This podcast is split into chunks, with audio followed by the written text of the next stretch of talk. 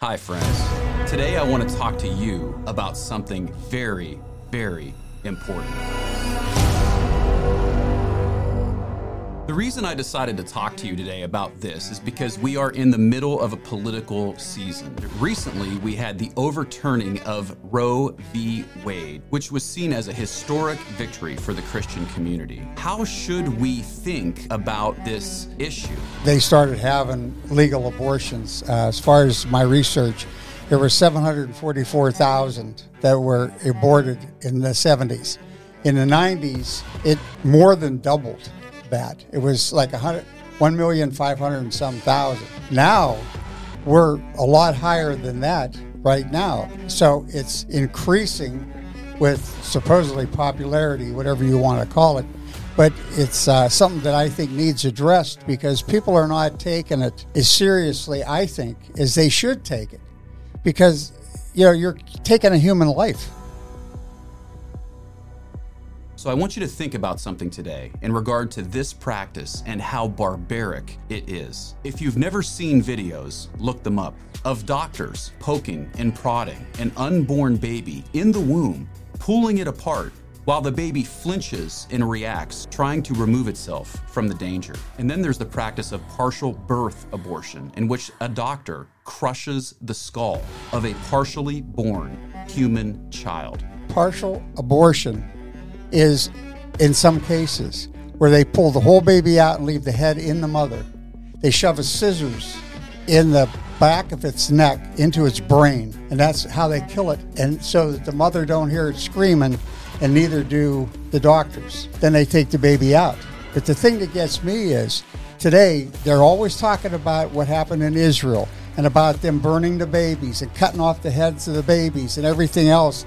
And it's not abortion. These are babies that are 1 or 2 years old, and they're up in arms about that. So what's the difference between what they're doing in Israel and what they're doing here as far as abortion is concerned? I know it's more barbaric over there, but still they're taking, in some states, and taking the baby out of the mother, laying the baby next to her and saying, "Do you want to keep this baby or we'll get rid of it?" And they kill it if she says she don't want it. So why isn't that murder? Why isn't that okay to do that?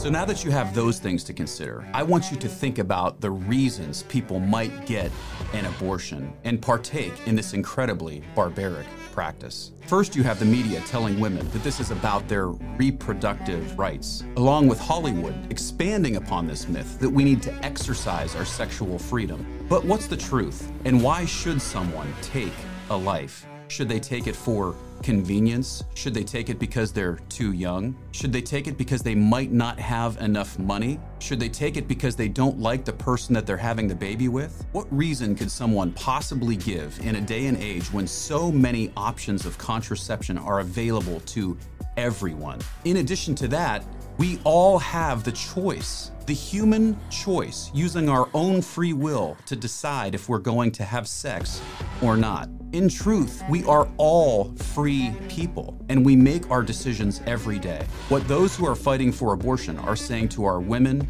our families, and our young people is that we can have freedom without any moral responsibility. And friend, that option does not exist. God gave us freedom, but those freedoms need to be lived out with his character in our lives. My personal opinion is a lot of people think it's contraception instead of using, either pills or, without going into graphic detail, what to use and how to use it. But the bottom line to it is this: they have to think of what they're going to do. Now, like even in a case of rape, okay, I, in one way, kind of understand why they would want abortion.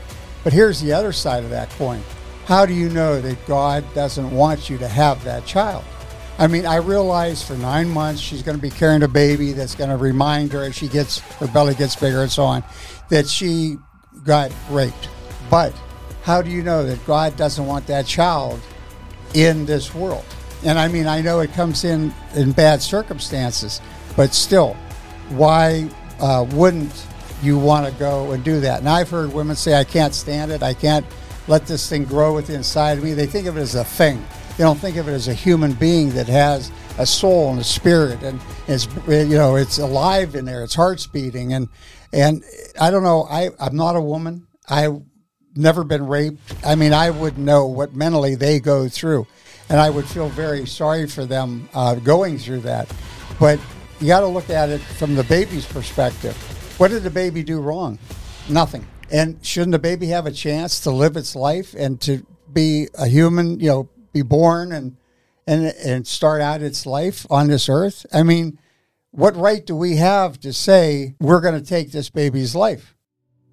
One of the things the extreme left won't tell you in their assertion that this is all about protecting women are the negative effects that abortion has on both women and men. Some statistics suggest that up to 90% of women still have negative emotional effects associated with their abortion 20 years later. And I've known both men and women who struggled with the negative emotional effects of having had or paid for an abortion. In one instance, an aged man confessed his sin to me, having paid for his girlfriend's abortion some 40 years ago. That is what the media won't tell you. Women and men, years later, regretting what they did and that they feel that it's a sin and that.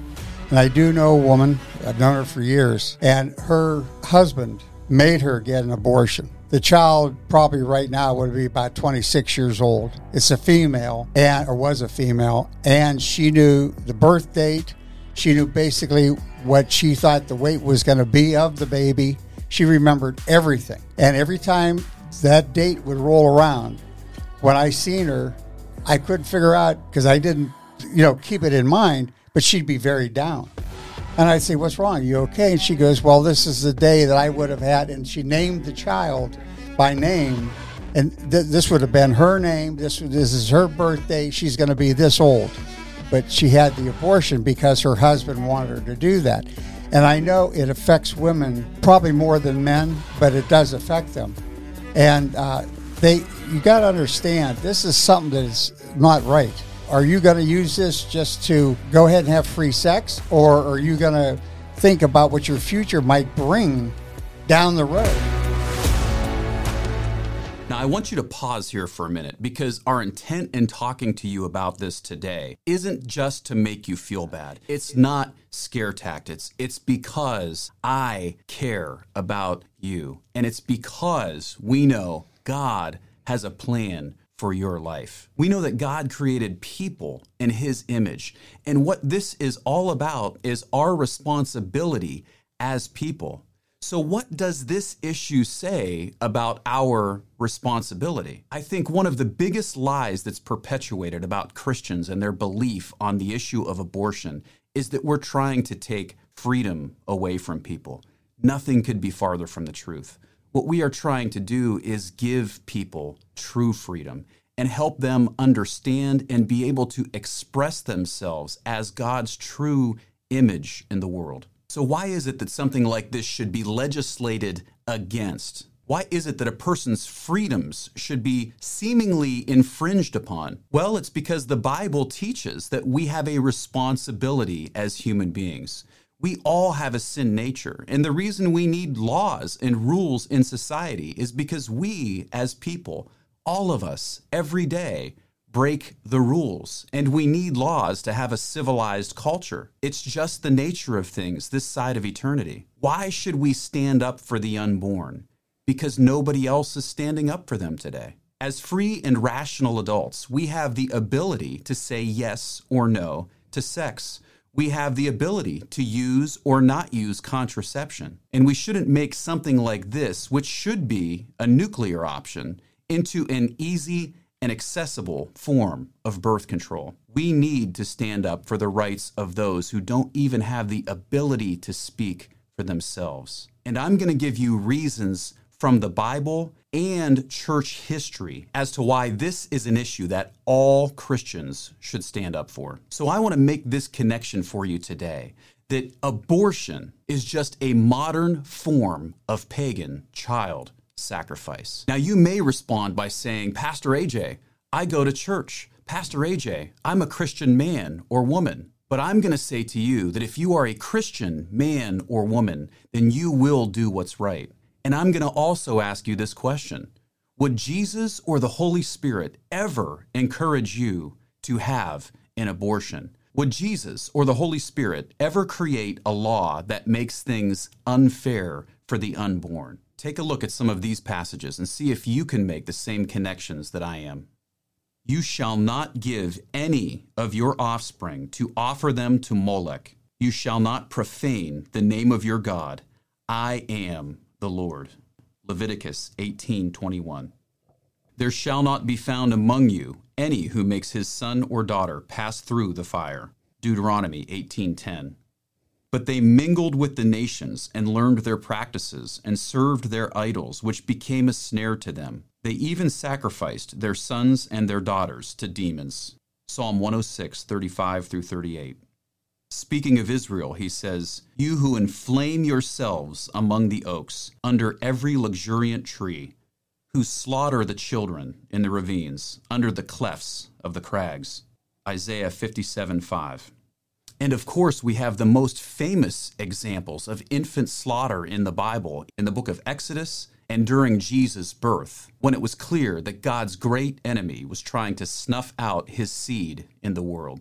But it doesn't just stop there. Christians have historically looked at life as beginning in the womb. In fact, for nearly all of church history, people have valued life. You can look at Augustine or Clement or John Calvin or Martin Luther and countless others who value life. Look at this quote from reformer John Calvin. "The fetus, though enclosed in the womb of its mother, is already a human being, and it is almost a monstrous crime to rob it of life which it has not yet begun to enjoy. If it seems more horrible to kill a man in his own house than in a field, because a man's house is his place of most secure refuge, it ought surely to be deemed more atrocious to destroy a fetus in the womb before it has come to light."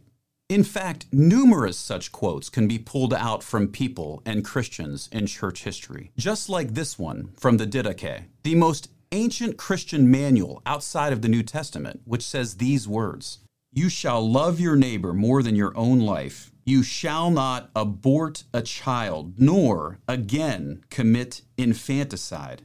One of the things that you learn from church history is that early Christians had a practice of rescuing discarded babies left out for exposure. It was a practice of the pagan Roman world. And Christians went on to make the first orphanages because of how they valued life. Friends, you and I should do the same. We should stand up for the rights of the unborn. And our lives should stand in contrast to the practices of paganism that we see all around us every day. Again, I'm not saying this to make you feel bad. I'm saying this to strike a moral chord in your heart. If you have had an abortion, or if you have partaken in an abortion, either as a doctor or as a man encouraging your girlfriend or wife to do such, I want to encourage you today that God forgives and God loves and God heals. God cares about you. This is about what should we allow in our culture so that other people don't go down this same path and have to deal with these emotional effects. This is about establishing and creating a culture where life is valued, a culture in which people can come to know and experience the healing of Jesus Christ in their lives. This is not a ministry of condemnation. It is a ministry that seeks to preach the good news to people so that they can experience God's true life. That life is built upon the choices that we make each and every day. Even as professing Christians, we still need to do the right thing every day to remain in God's presence and experience His blessings in our lives. And we of all people should understand the importance of our own responsibility in this world, because we are the light of this world, and we need to help those around us, especially the lives of the innocent. The way I feel about it is this. Christians can come alongside these women that say that they got pregnant, whatever way they got pregnant, and they don't want the child. But they could adopt the child if they would like. They can also give monies to different organizations that are out there that will help women that are unmarried or married that are going to have a child. They will help pay for different things.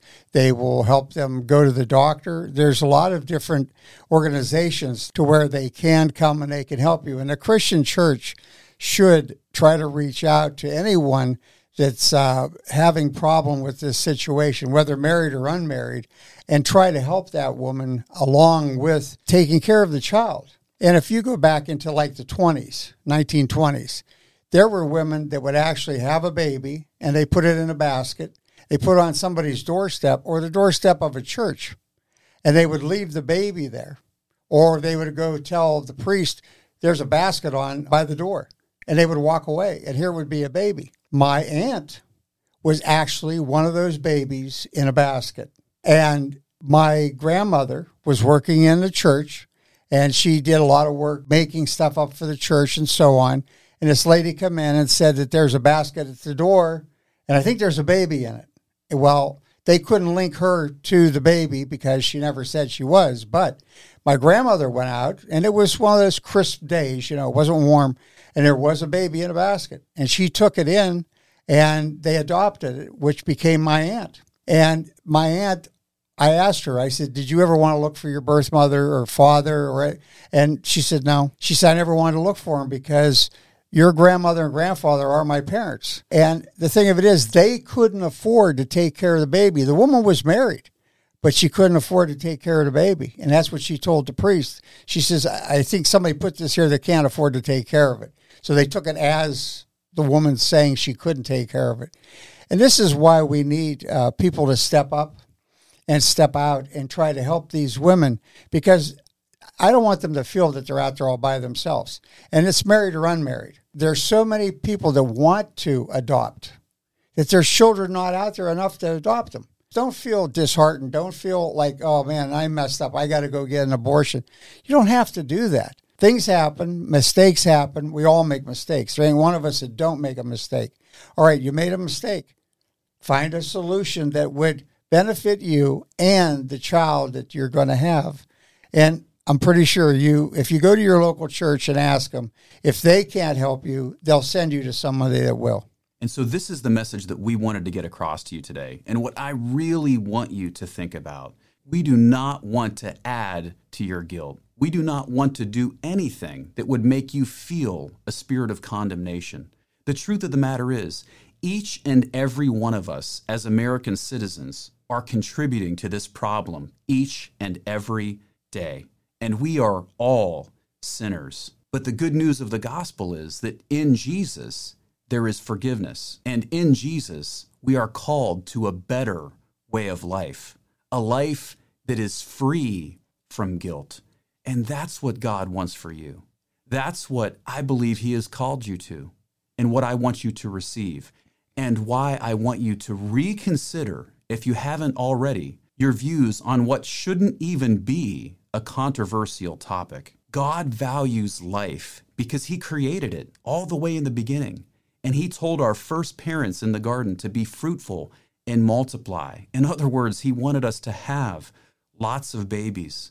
If you have had an abortion, God can forgive you and God can heal you. And I believe you will even one day see your unborn child in heaven with resurrected bodies.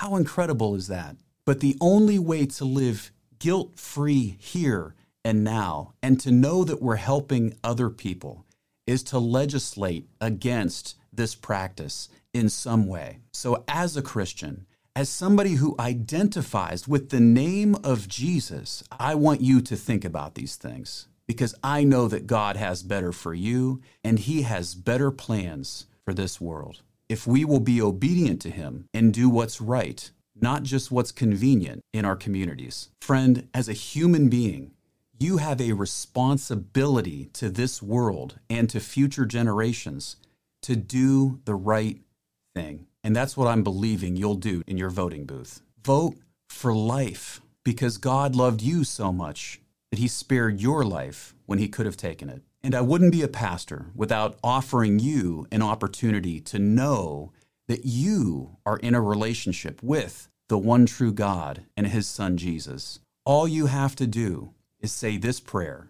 When you express your faith in him, that's all that God requires is faith, then he will make his home in your heart through the person of the Holy Spirit. Say with me right now, Lord Jesus, I am a sinner and I need a Savior. I believe that you died for my sins and that you rose again 3 days later.